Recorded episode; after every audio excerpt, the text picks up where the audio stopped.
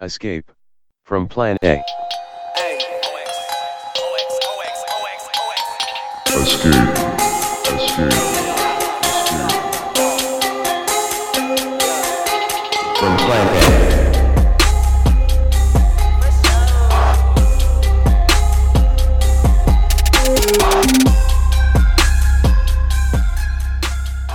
Okay, so um, I wanted to uh, start with some introductions. Um, Julie, uh, can we start with you? Yeah, sure. Uh, thank you so much for having us on today. My name is Julie Hamora, um, and I'm a member of the National Secretariat of Malaya Movement, which is a broad movement of individuals, organizations, and various formations united under the common cause of defending human rights, democracy, and sovereignty in the Philippines. And I'm based in Queens, New York. Great. Um, M- Malaya?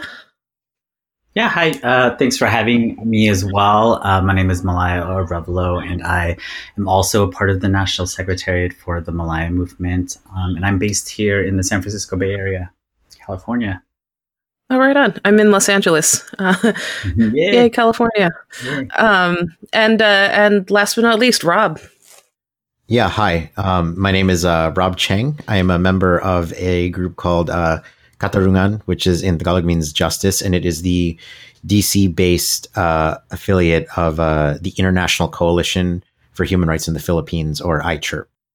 Thank you. Um, so uh, we pulled this uh, we pulled this podcast today because um, there are some urgent developments happening in the Philippines. Namely, um, we're here today to mainly talk about uh, the anti-terror bill, which is signed into law in ten days uh, in the Philippines. Um, so, I mean, so I've been doing my reading on this, and it seems uh, it seems shamefully underreported, quite honestly, in the Western media. Um, and I, I would like people to get a better understanding of what this is, um, some some you know histor- historical context behind this. Um, I just really I, I think we need to understand what's going on here and its ramifications. So I'll turn the floor over to you guys. So t- tell us about this bill. Yeah, the the um, you know this bill didn't sort of uh, come out of thin air. Um, there have been works um, for uh, anti you know terrorism uh, uh, legislation. Um, you know the world over ha- has been trying to do that since um, you know 9-11 um, in the philippines um, the first act that came out was uh, made into law in 2007 under uh, gloria macapagal arroyo um, and it was called the human security act of 2007 um, and even at that time it was you know sort of widely cr- criticized for a lot of the same things that um, the anti-terrorist bill um, is being criticized for now, um, you know, with uh, its sort of broad and vague definitions of acts of terrorism. Um, and there were a lot of predictions of the negative impacts on rights, um, you know, very much so uh, in, in line with what folks are talking about now. Um, you know, uh, even after uh, the Human Security Act was passed in 07, um, you know, there were reports from the uh, International Federation of, of, Human Rights and even the U.S. State Department released reports in 2008 that, uh, you know, there were real concerns um, that were happening and continuing to happen um, in the Philippines around human rights. Um, you know, after uh, uh, investigations were done, um, after the passage of that law. Um, and then, uh, you know, Duterte comes into power in, t- in 2016, and uh, there was the Prevention of Terrorism Act that had been um, pushed, um, you know, in the Senate, didn't really um, fly. Um, but then we see, um, you know, the Senate approving uh, SB 1093, you know, the Senate version of the Anti-Terrorism Act of 2020 that was just approved this past uh, February 26th. Um, and then we see um, in June, um, you know, in the beginning of the month, um, Duterte sends a letter to, uh, you know, the, the, House of Representatives and Congress um, to certify that this bill um, needs to be urgently passed, right, for the uh, immediate enactment of this law. and then uh, two days later, on the 3rd of June, you know, House Bill 6875 um, was approved uh, by the House. Um, overwhelmingly, right? I think it, it, was something like 173 um, to 31, and with 29 abstentions. Um, you know, that's changed so uh, you know somewhat because um, uh, you know even some of the original um, authors of the bill had, had, withdrawn their support after sort of this outpouring of criticism. I mean, outrage from you know the, the community. Um, you know, there were other Congress people also that that withdrew their support as well. Um, and so that that's kind of where we are on the 9th of June. It was transmitted um, to Malacanang. Um, and it's sitting uh, waiting for um, either uh, the president to veto the bill, to sign it into law, or it lapses um, into law on the uh, 9th of July, which makes it around uh, the July 8th or so. Um, but that's sort of a brief, brief background of kind of where we are right now. Right, and uh, the the issue that we have, like that we're talking about with the anti-terror bill today, is um, it, it's signing into law um, policies that the government and the Philippine National Police and the Armed Forces of the Philippines have been enacting on the people, where they've been criminalizing any sort of like dissent and uh, activist groups that have been critical of them. Um, we've seen the National Police and Army uh, raiding the offices of union organizers on several occasions. I think last October there was a raid where 60 activists with uh, Gabriela and Bayan Muna um, were arrested, wrongfully arrested, along with 10 of their children who were staying in the nursery. Um, and like again, the same weekend, two other activists who organized with Urban Poor in Manila were also arrested that same weekend. And this is like a pattern that uh, is being enacted by the AFP and the PNP um, that is being signed into law with this anti-terror bill. Um, but we're we're not under any illusions that this is uh, something that the the armed forces of the Philippines have been doing. Um, you know, ever since like what Malaya was talking about with all these uh, military actions that they've been taking since Arroyo's time. Um, the enhanced defense cooperation agreement that the Philippines has with the US, which allows for, you know, great exchange of like arms and like military actions perpetrated by um, armed forces who are trained and um, armed by the United States that are active in the Philippines.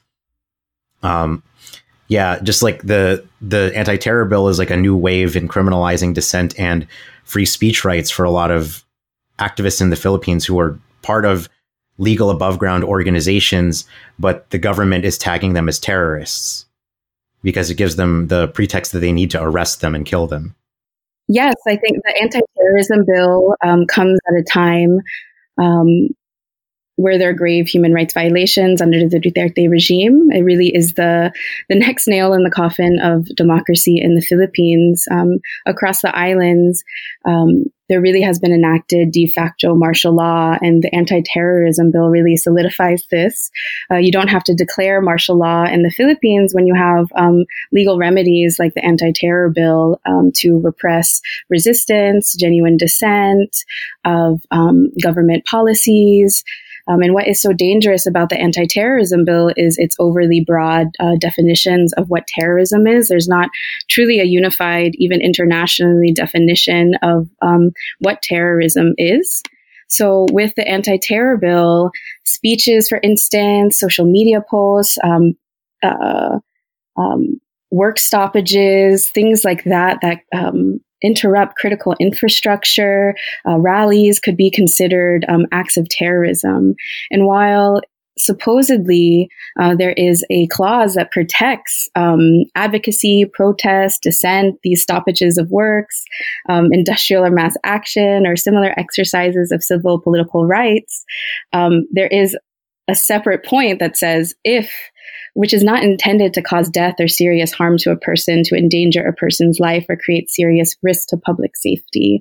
So the really vague, broad definitions um, creates this climate of a fear, of impunity. Um, and prior to the anti-terrorism bill, this climate already exists. Uh, recently, um, you know, today is um, Pride Day. Uh, there have been a slew of different um, attacks on uh, groups on the ground that defend human rights.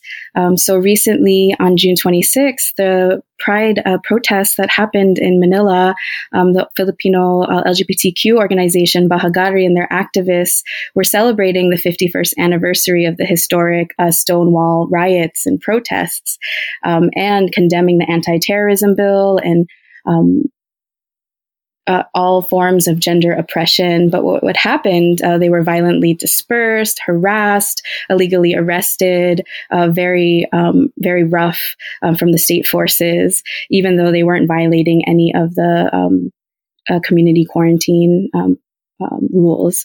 So at least 20 members were arrested from Bahaghari, women's organizations like Gabriela Women's Party, the Children's Rehabilitation Center. 13 of them were LGBTQ individuals um, a lot of human rights violations uh, were sh- um, were seen in the process. They weren't told, um, read their Miranda rights. They weren't disclosed why they were getting arrested. Um, there's a majority of them are still being detained, except for the minors that were arrested during this um, uh, gruesome um, public display of um, police violence. Um, so that is kind of like the political climate. So this is before the anti-terror bill has even been enacted. So, with the anti terrorism bill passing, um, we're sure to see a lot more of these uh, crackdowns on activists because they've been happening uh, under the four years of Duterte. Yeah, we're also really concerned about, um, you know, a growing um, and more powerful and repressive police state and like the persistence of uh, a culture of impunity um, you know, just recently, the um, United Nations High Commissioner for Human Rights, um, their office just released uh, a, a, report on the state of human rights in the Philippines. And, you know, one of the things that they mentioned, um, obviously, was, uh, you know, the concern around the thousands of deaths um, around the the um, you know the drug war um, that mainly targeted uh, the poor and disadvantaged um, you know communities um, you know, people who are living hand to mouth. Um, you know, they also mentioned, um, you know, the the, the uh, concerning number of extrajudicial killings, um, you know, that seem politically motivated, and uh, this uh, culture of impunity that um, you know many of these cases have um, not been brought to justice or even uh, brought to trial um, you know, that there's uh, evidence of a, a, systematic and widespread approach of repression um, on dissent in the Philippines. And so um, we're worried that uh, this anti-terrorism bill is actually just going to be much more of a terror um, for, uh, you know, the state of civil, democratic, political, human rights in the, in the Philippines. Um, you know, they, they give um, the bill will give too much um, discretion to the executive branch, where um, a lot of those powers um, were seen to be abused during, uh, you know, the days of martial law, right? And so, um, you know, we we um, are, are uh, you know concerned over some of the provisions of allowing this um, uh, presidential appointed body, the, this new body called the Anti Terrorism Council, that will consist of nine uh, presidential appointees, many of whom are already a part of um, the National Task Force to End Local Communist Armed uh, uh Conflict. And um, you know they're known uh, red taggers right? Um, they're already currently um, uh, maligning legitimate people's rights organizations um, and uh, you know prominent people's uh, leaders and advocates um, and uh, yeah, and we see that this formation of this body, uh, the Anti-Terrorism Council, um, will be allowed um, the, the, sort of latitude to um, designate suspects as terrorists, um, to also uh, provide the authority for the police and military to um, conduct warrantless arrests, um, where they will be able to detain suspects for up to 24 days without any formal charges or before they're even, um, you know, have to face uh, judicial authorities, you know, and, and even some uh, you know, there's also a provision um, that will allow for video conferencing of hearings, meaning, um, you know, they don't even have to appear in, in person for, you know, uh, hearings. Um, and who knows what that will allow, right? Like, um, you know, the sort of intimidation or torture that could happen, um, you know, when you're not even um, in, in, someone's presence.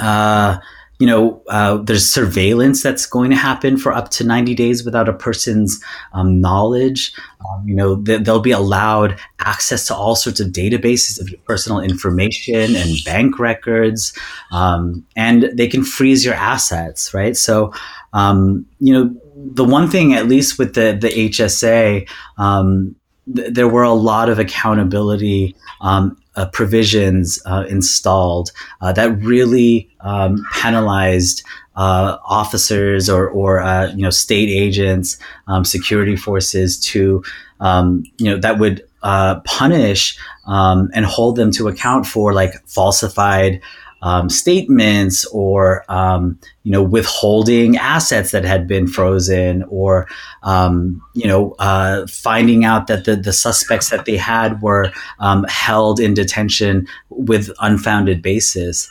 Um, you know and so a lot of those provisions um, those safeguards have been removed in, in this new uh, you know bill and so, while it's more austere and it's it's it's more um, severe in its punishments and penalties, um, it's actually really lax on the state and and holds them less accountable and holds us, um, you know, gives us less remedies um, to hold them to account.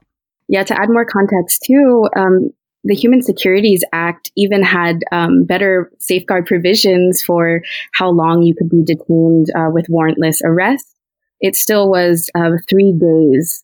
So with the anti-terrorism bill, it's eight times um, the amount of what was um, legislated in the Human Securities Act, also what is guaranteed in the Philippine Constitution. And even if martial law were to be declared um, in the writ of habeas corpus suspended, um, it still uh, lists that um, warrantless arrest um, should be up to three days, and if no charges are formally brought against an individual, that they should be released. Yeah, you know, and many of the the people's lawyers organizations have have also mentioned that like it's um, you know it, it it seems very unnecessary because a lot of these laws all are already in place to prosecute acts of terror, and so um, you know what is the use of having some of these provisions, you know, um, and and this bill altogether, um, because the, the the Philippine law has the capacity to to punish and prosecute um, acts of terror. Uh, one thing I'm I'm I'm curious about here is um, the timing of this bill. Um, and it, I mean, it's it seems shocking for a country that still has uh, the Marcos era well within living memory to uh, to be leaning in this direction again. Um, I mean, that was a revolution that was uh, that seemed to be like the end of the the Marcos era was widely celebrated, and it, it it seemed like it ushered in a new uh, a new possibility for real people led growth in the Philippines, and this seems like a, a very big step uh, back towards that um, that uh, that period of terror of like you know state sanctioned terror and martial law on behalf of a select a select oligarchy here. Um, so it, it can can you fill me in on the context? Like, wh- why is this happening right now? Um, but my understanding was the Philippine economy was uh, was was uh, uh, was growing. There were there were a lot of positive indicators um, going on, and then to see and then to see Duterte's rise to power, and then him consolidating power w- through the uh, through his war on drugs, and now with this this quote unquote anti terror bill. Um, I mean, this this must feel very shocking. Um, well, uh, if we're going back to the uh, the post Marcos uh, revolution and the people power revolution that happened, um, there's sort of just the like the systemic problem of neoliberalism in the Philippines, where um, a lot of the promised improvements that were supposed to make people's lives better never materialized in meaningful ways. You know, you can talk about like until you're blue in the face talk about how good the GDP is or how much better the economy is or how it gets better over time. But um, none of that money is making it into the hands of the mostly poor people of the Philippines. And this is several decades. This problem's been going on with increasing uh, dissent and people being dissatisfied with their government. And, you know, along comes someone like Duterte who tries to bill himself as a populist, as at one point even billing himself as being far left, which ended up not being true, um, as being someone who would build up the Philippines so it can be independent of neocolonialism coming from the United States was one of the things that he promised during his original campaign. And now people are seeing that all of his promises amounted to a drug war that killed 30,000 people, um, increased policing and uh, military actions in the countryside, many people dying, going to jail. Um, so essentially, like he's like his military actions and repressive actions are the biggest recruiter for his dissenters, right? People are being really dissatisfied with the way he's acting and taking to the streets, voicing their dissent. And in order to hold on to his own power, you're seeing more and more political repression, right? Increasing fascism. Right. Because whenever you see um, liberals, conservatives, reactionaries, when you see them descend into fascism, it's because they're desperate to hold on to power.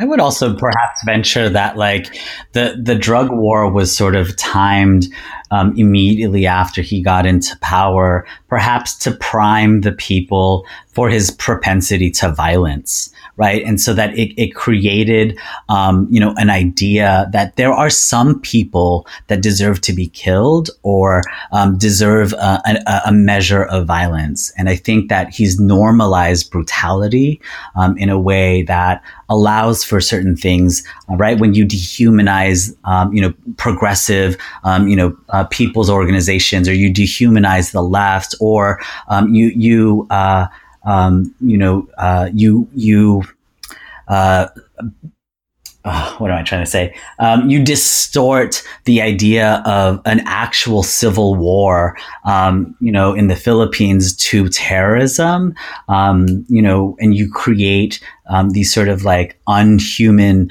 um, characters, then you you um, give people a platform to say, well, yeah, you know what? Maybe some of these folks, like, yeah, deserve um, a little uh, bit of uh, brutality.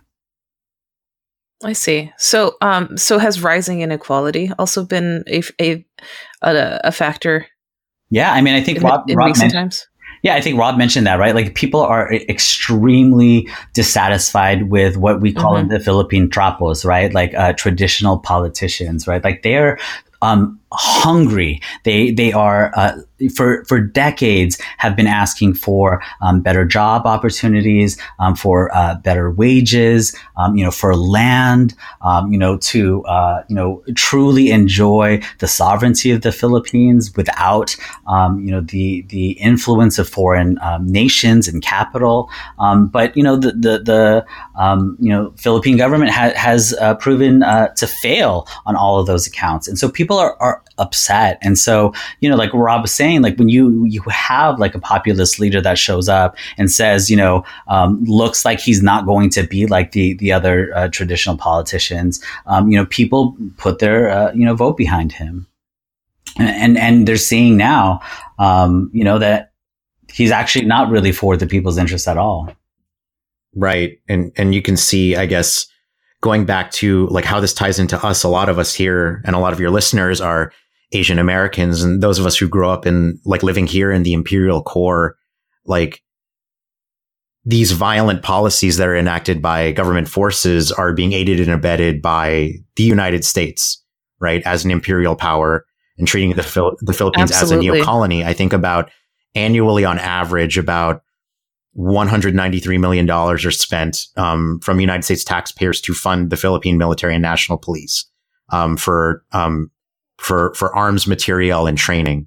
Um, they also have a lot of um, training exchange programs where Philippine national police members will come to the United States to train um, either with federal forces or specifically, I know that San Francisco PD has an exchange program where Philippine national police comes to San Francisco to train under them. Um, they also have like another exchange program now where the Philippine national police and uh, armed forces go to train under the IDF in Israel to practice like their practices, which is another thing that happens here in DC where I live because the Metropolitan Police Department here trains in Israel with the IDF to sort of export their terror tactics um, to other countries. Um, so yeah, you have um, like the massive military aid that gets spent in the Philippines by the United States every year, and about I'd say maybe like a couple weeks ago, recently, um, the Philippine government just secured a two billion dollar arms purchase from military contractors here in the states to purchase a fleet of attack helicopters and uh, missiles and munitions for those helicopters.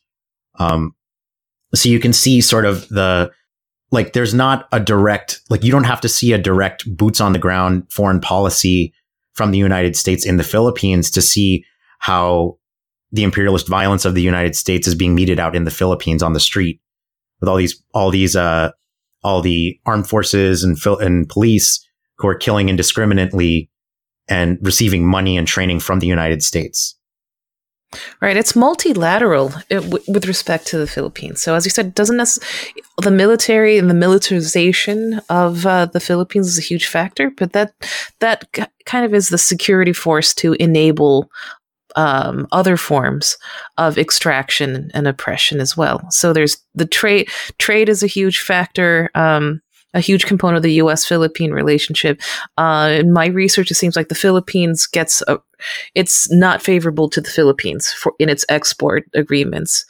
And uh, and one thing that I feel nobody really draws a, a great connection to, um, just how important Filipino labor is to the United States, particular. I mean, some hyper visible industries like healthcare, um, education sectors like that but this is all this is all uh, you could you could talk about this as a form of extraction as well yeah absolutely i, I think the yeah, and all of those things. I mean, that labor export policy that that creates, um, you know, this this uh, flow of human resources, right? Like that's what they're saying is like, um, you know, one of the most valuable resources um, that, the Philippines has is actual Filipinos, and so they're exporting them out of the country um, you know, at, at a rate of around 6,600 or so a day. Um, and that's been happening mm-hmm. since, um, you know, since uh, the Marcos era, who really set up the system.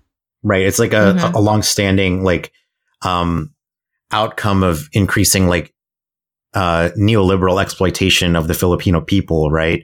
If we're going back to like what what uh, Malaya was saying about the Marcos era, um, the constant like economic mismanagement of the Philippines that was uh, like imposed upon them by entities like the World Bank and the IMF, um, like they do with many developing nations, so-called developing nations, where they tell them, you know, devalue your currency, make everything like make your country a dumping ground for finished products from other countries that output finished products, um, find ways to make money. And they resorted to the labor export policy, like what Malaya was saying, where it's the people themselves and their labor power that is a chief export of the country now. Right. And I can't help but feel like this this feeds into this policy, this really sick cycle. So keep keep the domestic economies uh, unstable. This pre- this precipitates incentivizes workers to get to go overseas, basically, uh, and and that their labor and their uh, that the capital generated through that that exportation of labor uh, helps drive that cycle um, over and over again. And this has been going on for a long, long time. I've been hearing these stories my entire life. Yeah, and when you see, you know, social services um, failing, um, you know, uh, crumbling, um, being underfunded, um, you know, year after year when, um, you know, you see the, the coronavirus impacts the Philippines um, for issues around, you know, a lack of PPEs, right? Um, right. You know, because uh, healthcare in this in, in the Philippines is is uh, grossly underfunded, um, and so, you know, what what makes Filipinos, um, you know, uh, feel endeared to the country um, when everything around them is, is falling apart, and then you know you have someone like Duterte that makes bold claims around being know, you know being the strong leader that's going to be tough on crime, and you know people will fall in line. Um, because they're upset. And then, you know, coupled with the fact that for decades, the progressive left in the in the Philippines, um, you know, has been, uh, you know, consistently, um, you know, targeted and harassed um, and maligned, uh, you know, by the state. And so um, it, it makes it extremely difficult for, um, you know, to do the kind of on the ground organizing that needs to be done in the Philippines. Right. Absolutely. And if I could add, um, with the labor export policy and this concept of forced migration, it's disproportionately impact women are disproportionately impacted by um, the labor export policy in the Philippines. Over sixty percent of uh, the migration is women, um, and we are still in the middle of a pandemic. And so with COVID, you know, I'm here based in uh, the Northeast in the New York area. Um, Filipinos make up a high percentage of um, health workers um, across the country, but especially in California and New York. And because they're really on the front lines in ICUs, at bedside, uh, they've also um, felt the impacts of um, higher percentages of deaths um, by combating um, the COVID crisis. And because, you know, it's, it's very common, you know, my mom's a nurse, a lot of our families historically, the patterns of migration, you know, early 1900s, farm workers, um, and then, you know, post 65 immigration, you really do see the influx of a lot more Filipino nurses, military, and that's kind of my family's diaspora. Um, it's often you're in a hospital in New York and everybody knows like the Filipino nurses um, are there, they're present, they're the go-tos. But then, you know, flashback to the Philippines dealing the, with the COVID crisis, we really don't have a healthcare industry in the Philippines that can handle a, um, a pandemic at this magnitude. Our ratios are terrible. You know, majority of hospitals in the Philippines are privatized over 65%. Um, to give um, a ratio of how many beds there should be. Like there's 9.9 beds per 10,000 uh, people in the population when it really should be um, 20 beds per 10,000 people. Um, doctors are dying at a higher rate in the Philippines on the front lines. The World Health Organization recommends that there should be one doctor to 1,000 people. Um, and in the Philippines, it's one doctor to 33,000 people in the population. And same with nurses, it's one nurse to 50,000 people in the Philippines. And the budget for health in the under the Duterte administration was severely cut as well. And so we're really seeing that money and um, that really should go towards public services, genuinely bolstering uh, the Philippine economy is going to um, acts of state violence, state terror with the anti-terrorism bill, um, the different um, uh, crackdowns on indigenous um, communities, on trade unionists, on journalists. Really, the whole gamut of Philippine society is feeling the blow of the fascism under Duterte, but is not seeing um, any care or support for genuine jobs or healthcare. Yeah, Rob mentioned earlier around the arms sale um, you know, between the U.S. and the Philippines. And it's like instead of prioritizing this billion, you know, historic billions of dollar arms sale, like why don't you prioritize the health of the people? Um, you know, that has seen you know thirty three thousand infections, um, you know, in, uh, in, in the three months or so that had been in the Philippines. And so you know, it, it makes you really question where the priorities are. Um, you know, are are the priorities um, not public health? I mean, we we've seen um, during the drug war how he treats public health issues, right, with brutality and militarism, and that's you know been the case, you know, with uh, uh the coronavirus, right? Like you see um, this militaristic approach and these checkpoints, right, and um, you know, the, why aren't there more um, mass testing, right? Like if you can put people out there, um, you know, for uh, militarized checkpoints, like why aren't we doing more mass testing? Right. And with, and with those checkpoints, you saw like instances where soldiers, because, you know, they're not healthcare workers, um, either harassing healthcare workers on their way to and from work, or in some cases, there were um, members, uh, specifically Gabriela members, who were handing out food to recently out of work construction workers who were then arrested by national police members for handing out food, saying that, you know, well, they're violating quarantine um, by handing out food to people who literally don't have food. Uh, this sounds this sounds depressingly like uh, policies we see here in the United States.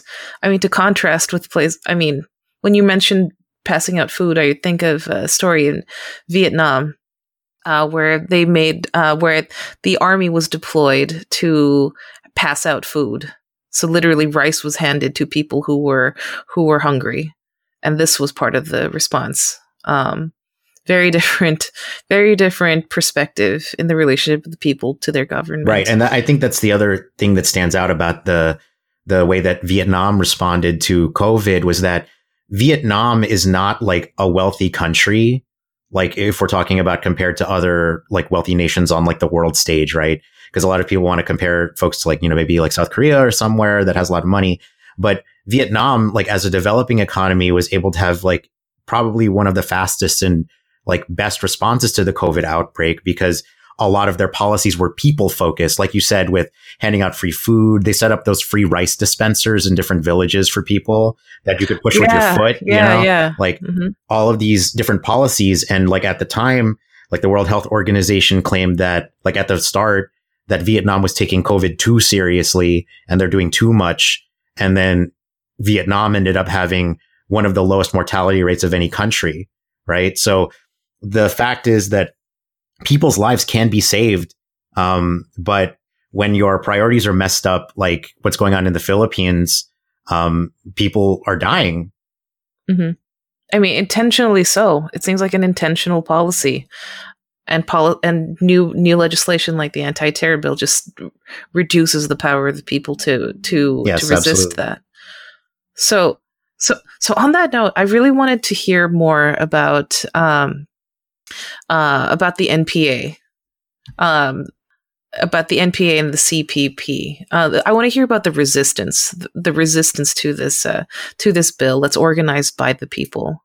Right. So Um, I know that the NPA has a long history. I think it has a record. I think it's considered the world's uh, long oldest uh, insurgency, like unified, consist like historical insurgency from a from a, a leftist insurgency. So yeah, we can talk about them like very matter of factly. And uh, when we say uh, that the government is red tagging um, activists, right? What we're talking about is when the government takes activists from different organizations, um, publicizes their names, addresses, and faces, and says, you know, these are communist terrorists, and then they publicize them so that they can, you know, arrest them later because, you know, even though we're talking about the anti-terror bill specifically criminalizing all forms of dissent, the uh, the CPP and NPA are formally recognized by the government as a terrorist organization, right? Um, now, when the government talks about, um, they always talk about violent acts being perpetrated by um, like the NPA or CPP out in the countryside. But oftentimes, when you look at the most recent um, accusations that they come up with, um, th- these will later be refuted by local mayors and people living in the villages where the government claims a raid happened. And the mayors will say, well, actually nothing happened. I don't know what you're talking about. Um, but yeah, when we're talking about, uh, them red tagging insurgents, we're not, um, saying red tagging is bad because necessarily we're saying that communism itself is bad. What we're saying is that they're using it as an excuse to throw people in jail and make them disappear. Um, but when we're talking about like, um, Duterte, um, like, and his cronies panicking about people fleeing to the countryside to become insurgents and guerrillas, um, again, we want to talk about how the number one recruiter for these agencies is Duterte himself because he's brutalizing people in the cities, arresting, mass killing people. And a lot of people are seeing that there's no way out of this cycle other than to run to the countryside. And you- you've seen this as a, a similar pattern to what happened when uh, uh, there's the declaration of martial law under Marcos that sort of coincided with um, increasing resistance, like larger numbers of people in the Philippines becoming communists and running to the countryside. Um, and then he panicked and declared martial law because of that. Thank yeah, you. and, and the fact That's- of the matter is, is that like the, the, there there is a real social basis for um, you know this ongoing civil war, um, and uh, I you know the the the government of the Philippines has been engaged in a peace talk process um, with uh, the Communist Party of the Philippines. Um, you know, uh, since 1986, I think is when they started the process, and um, you know, i- instead of continuing um, to vilify um, you know, the organization, its people, um, you know, and the people who who uh, may hold similar beliefs. Um, instead of um, you know, uh, uh um, you know, using them as um, you know boogeymen to scare the people. Um, why don't they address the roots of the armed conflict, right? Like, why don't they address the issues around landlessness for peasant farmers, um, you know, who are tilling land um, that they've been on for generations? Um, you know, why don't they address, um, you know, the issue of um, you know, foreign control and and and uh, influence in, in the country, right? And and the fact that we have a, a, a persistent a system of corruption um, in government. You know, if if those things are addressed, like you know, what need would there be for armed conflict? And so, I mean, I think in the same way um, that happens with legal organizations, you know, and I think the other thing too I really want to say before that is that like, um, you know no one has a monopoly on the belief um, of freedom. Like, no one has a monopoly on the idea that poor people shouldn't have to um, suffer. Like, no one has a monopoly on the idea that um, we want a free and sovereign uh, nation. Um, there, there is a difference though when someone decides to use, um, you know, arms um, as a primary form of their struggle.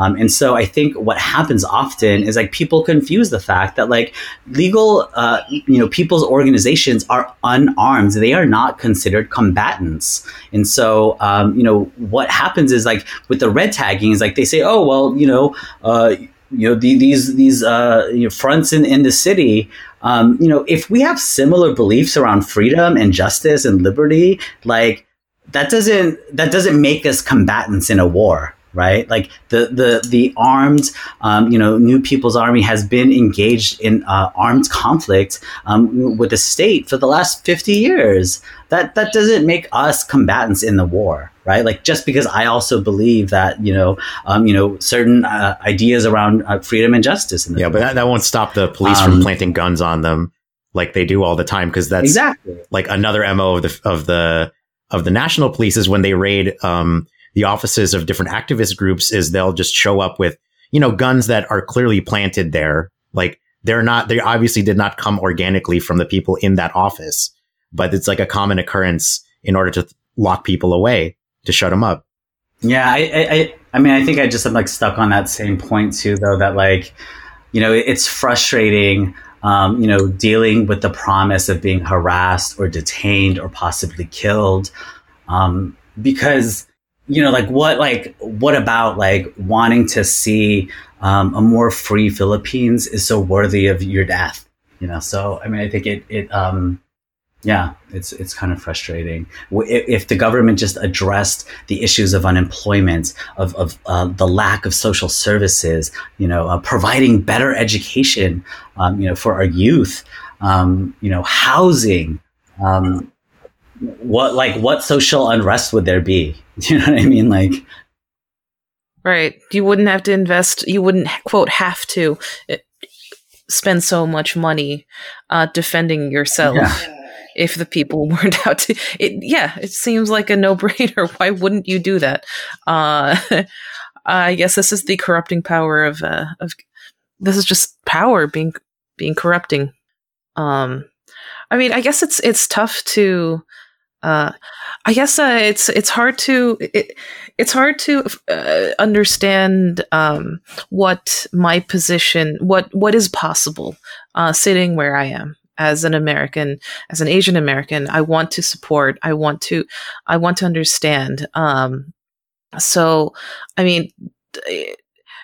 So there is strong opposition to this on the ground. Um, there's strong, very uh, historically, you know, there's legacy uh, resistance movements that have been in uh, operation in the Philippines, um, and and you guys are here as part of um, as part of that that organizing effort too, out here in the diaspora. Um, so how does that how does that all work together in that case? Like how do you um, how it how is it possible to be supportive and to be proactive for this movement uh, to take a stand? Uh, and I mean, I'd like to know how how are people, um, how are Filipinos um, in the in the diaspora responding to to this? Uh, it's a it's a very big population. I don't think it gets enough uh, it gets enough mention, but um, uh, Philippi- the Filipino population is like twenty five percent of the Asian and Asian American uh, population in the United States alone. This is a really big uh, this is a really big population. Um, it's got to be one of the biggest outside of the outside of the Philippines as well. Uh, I want to get a sense for what that uh, that response looks like. Julie? Hi, yeah, I can take that question. Um, yeah, the Filipinos comprise of a really big chunk of um, the Asian American population, and with the anti-terrorism bill, um, there has been widespread condemnation. There are many incredible organi- grassroots organizations and institutions that have really been uplifting uh, the human rights issues in the Philippines, like Malaya Movement, the International Coalition for Human Rights in the Philippines, um, Bayan, uh, Kabataan Alliance, uh, Migrante USA. There are all these organizations who, um, as soon as the anti-terrorism bill um, passed in the Senate and in the House, have continued to do um, education. We are in COVID times, so so many webinars and um, getting resource speakers from the Philippines to really clarify um, what is happening. Um, um, back home, how we can take action. Uh, we've been holding widespread uh, condemnation um, protests, calls to action.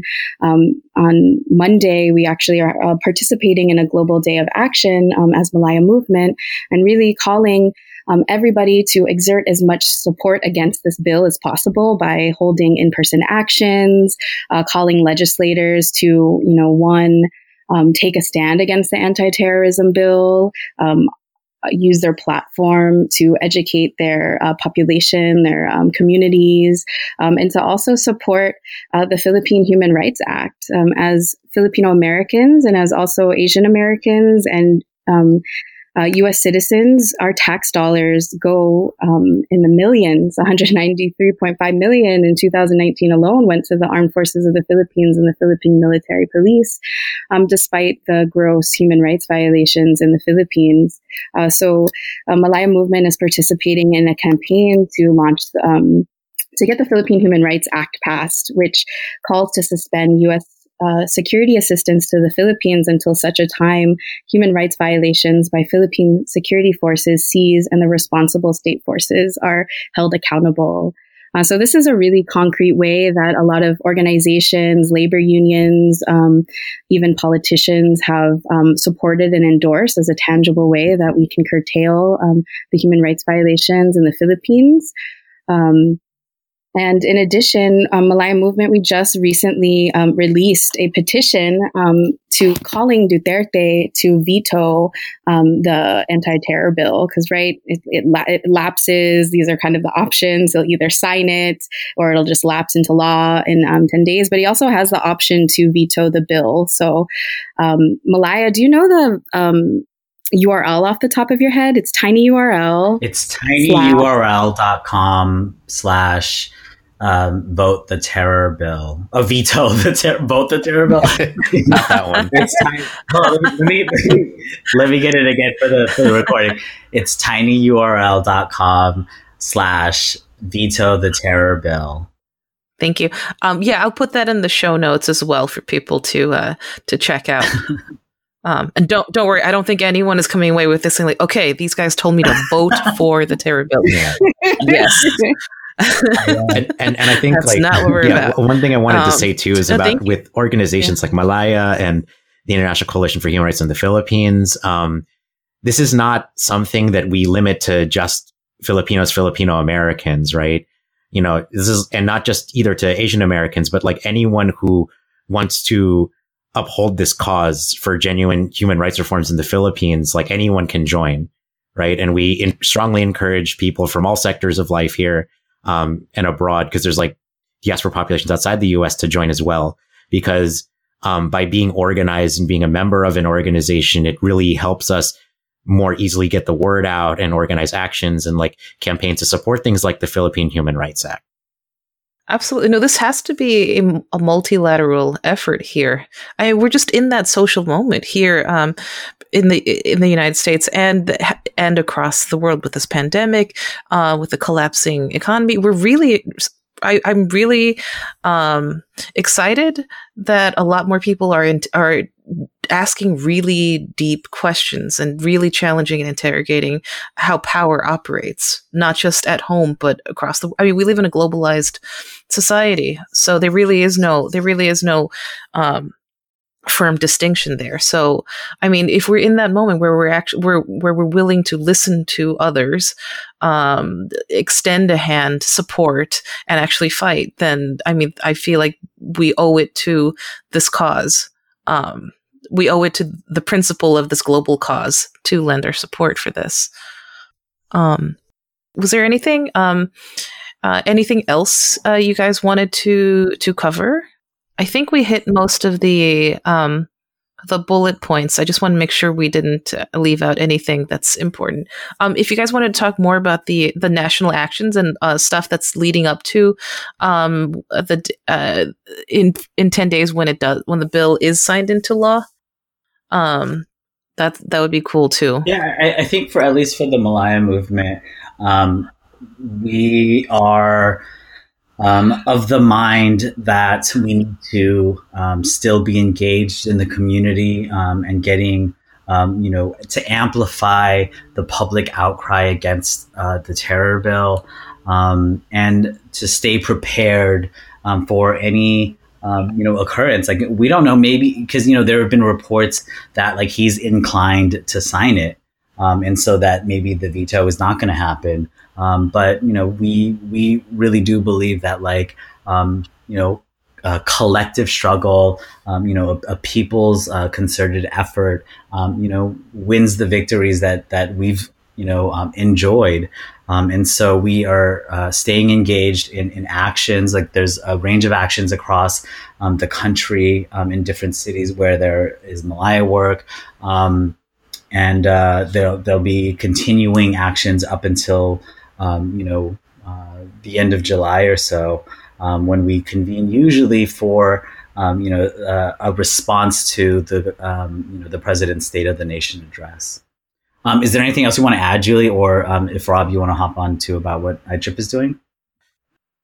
And I think one thing we didn't really talk about was what we're seeing with the anti-terrorism bill that it not only impacts Filipinos in the Philippines, but um, we're seeing the long reach or the long arm of fascism and that it extends to Filipino foreign nationals, um, but also um, U.S. citizens who may commit terrorist offenses within the Philippines.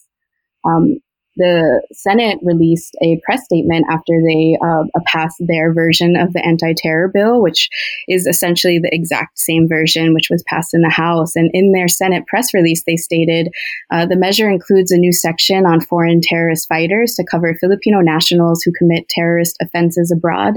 The measure includes um, the measure not only establishes Philippine jurisdiction over Filipino nationals who may join and fight with terrorist organizations outside the Philippines, but also also ensures that foreign terrorists do not use the country as a transit point, safe haven to plan and train new recruits for terrorist attacks in other countries.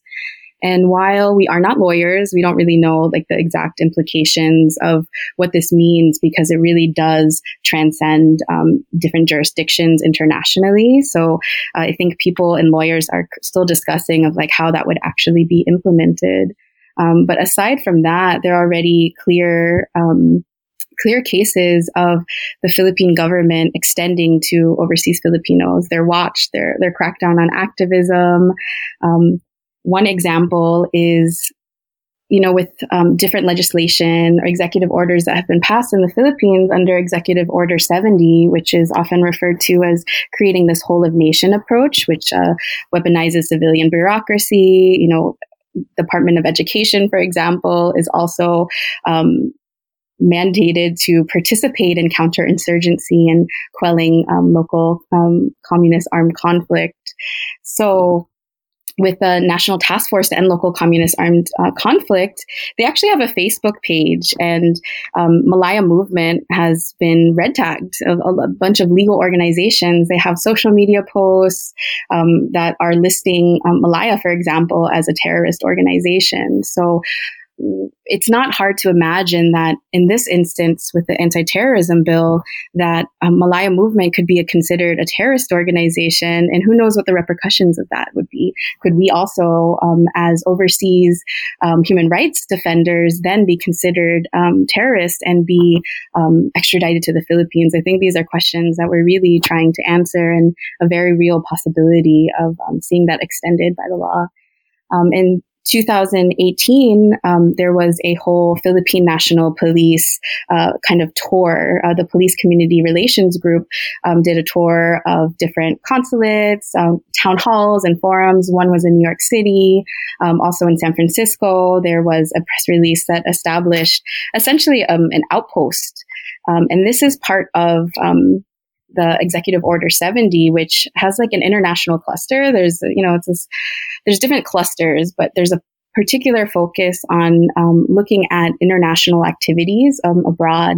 So we're seeing that the reach of duterte's fascism is also targeting people's movements who are um, providing genuine dissent and human rights and advocacy um, here in the us um, there was also a recent tour of uh, Lumad, which are indigenous, the indigenous people um, in Mindanao, um, who some consider them a, a, quote unquote fake Lumad group because they have um, memorandum, you know, MOUs with um, the armed forces of the Philippines, and in the communities are really seen as um, individuals who misrepresent Lumad communities, who sell off um, indigenous people's um, lands um, to corporations, to local governments. they went on a tour across the United States, also talking, red tagging different organizations like the Malaya Movement. Um, also talking about how um, the terrorists are really the New People's Army, the Communist Party of the Philippines, but it's not actually the state forces of the well documented human rights violations who are committing these atrocities in the Philippines.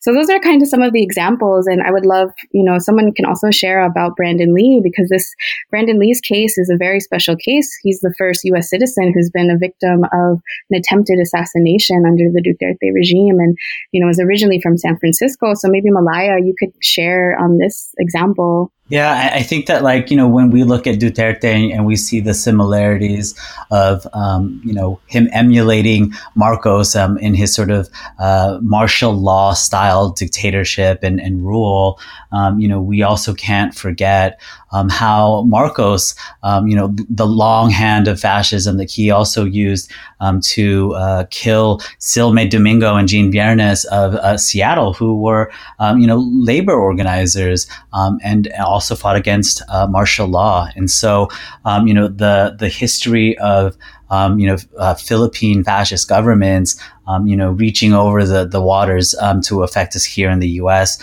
um, you know, is long um, because even in the early 2000s, um, you know, uh, uh, Melissa Roxas um, was uh, captured um, and and detained illegally and tortured um, by you know state elements in the in the armed forces of the Philippines. and you know, like uh, Julie was mentioning, you know, just last year in August, Brandon Lee, who is a San Francisco native, um, you know, a, an alum of San Francisco State, a Warriors fan, um, and he moved to the Philippines uh, around 10, 11 years ago, um, and uh, really took up the struggle for indigenous people's rights in the in the Cordillera region in the north of the Philippines, um, where he'd been living um, as a journalist for Northern Dispatch and um, as a, a advocate, and I think he'd also done some paralegal work with um, uh, the Cordillera Human Rights Alliance. And so um, we see that um, the the same pattern that's happening um, in different parts of the country, where there's a threat, um, there's red tagging that's happening. People put out flyers with your face, calling you a communist terrorist, claiming that you're a member of the New People's Army, um, and then we see an actual um, attack, you know, on this person's life. in Brandon's case, last August, it was a frustrated killing. you know, uh, there were men who uh, there were uh, killers who um, I think were masked um, and uh, tried to shoot him in front of his home, um, where he was shot. Um, but he uh, survived um, from the the um, bullets. he was brought home, you know, because uh, you know the people who love him, like you know me and, and all the people here who knew Brandon when he was still organizing at San Francisco State. Um, you know, organized and, um, you know, gathered support um, to bring him back home.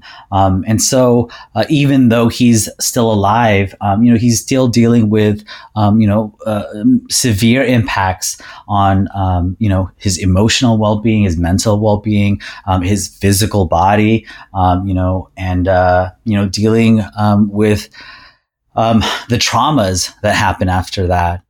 so, uh, it's not um, beyond uh, the government who has already shown histories of um, you know fascism and, and, and, repressive attacks on uh, you know advocates and, and, and uh, critical dissent um, to uh, you know try to um, attack Filipino Americans here or those uh, you know because there's swelling support for um, you know the the work that's happening in the Philippines by you know non Filipinos um, and so you know, we also don't see that being uh, um, impossible for our allies also to be, um, you know, targeted. Right. And even the, uh, um, during the deliberations on the floor of the Philippine Senate to get the anti-terror bill passed, the proponents or some of the main proponents of the anti-terror bill, um, were calling out and saying that Black Lives Matter is a terrorist organization and a terrorist movement, right? As sort of justification for why they need the terror bill.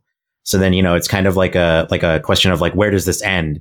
Like what, what actions will people be doing, like both inside and outside of the Philippines that will get them tagged as a terrorist? You know, a lot of, uh, Filipino led orgs here in the States and other countries have been turning out to, uh, in solidarity with Black Lives Matter and other organizations in the recent uprising. And like, are they going to be labeled terrorists too? I mean, there's a growing call like here in the States because the right wants to label Black Lives Matter a terrorist group here is the Philippines going to do the same? You know, and that seems like where they're trying to head.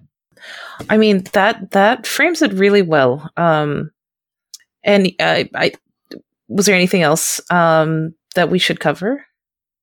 Um, I mean, I think like what we what we've been saying in a lot of our um, webinars and statements and educationals is that like this, you know, anti-terrorism bill, you know, um, it has vast uh, and deep implications on civil, democratic, and human rights um, of Filipino peoples.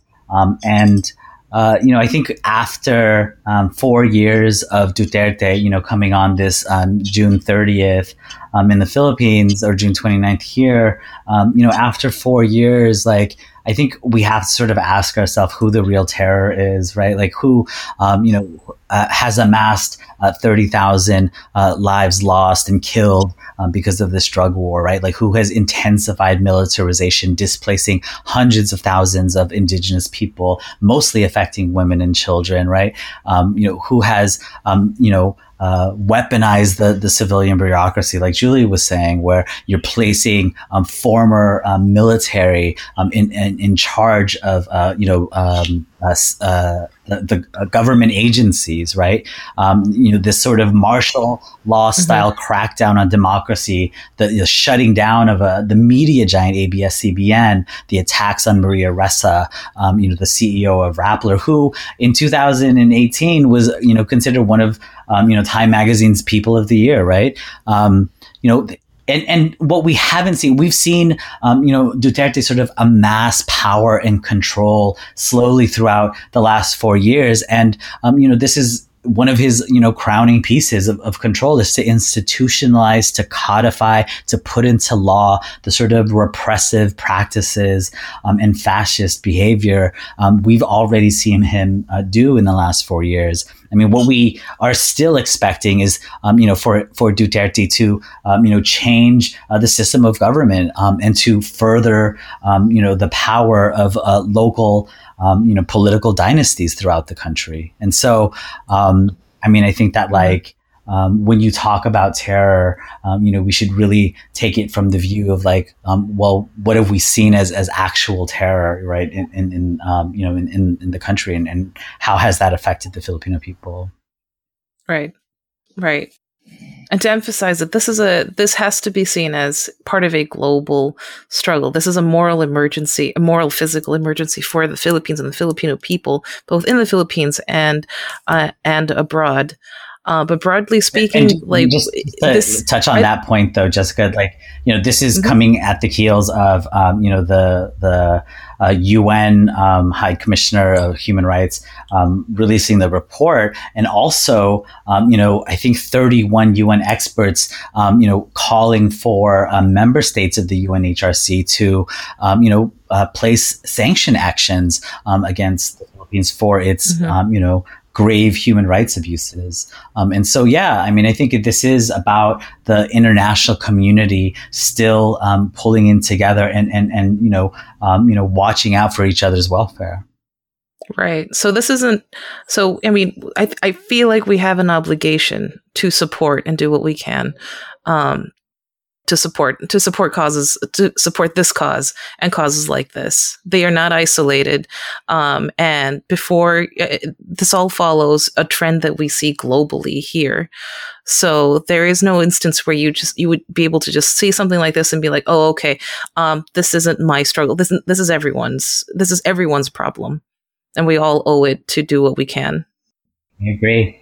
So um, yeah. So any uh, any any any closing thoughts? Um, and again, uh, I'll make sure that any relevant, like any relevant uh, uh, pieces of education, any articles that you guys want to see highlighted, uh, social media handles, uh, events uh, you want to see highlighted, I'll make sure all of that gets into the show notes as well.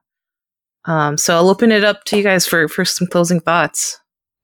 Um, I think off of Malaya's point um, and what you mes- mentioned, Jessica, uh, solidarity in these times is our best defense. So really, it takes a global movement to support each other's movement, whether it's Black Lives Matter and the uh, the movement for Black self determination in the United States and around the world, or um, the repression happening under the Duterte regime. That it really warrants as many people to enact people power as possible. So really want to highlight that, um, you know, Monday, June 29th is a global day of action with marking the fourth anniversary of Duterte's um, coming into power.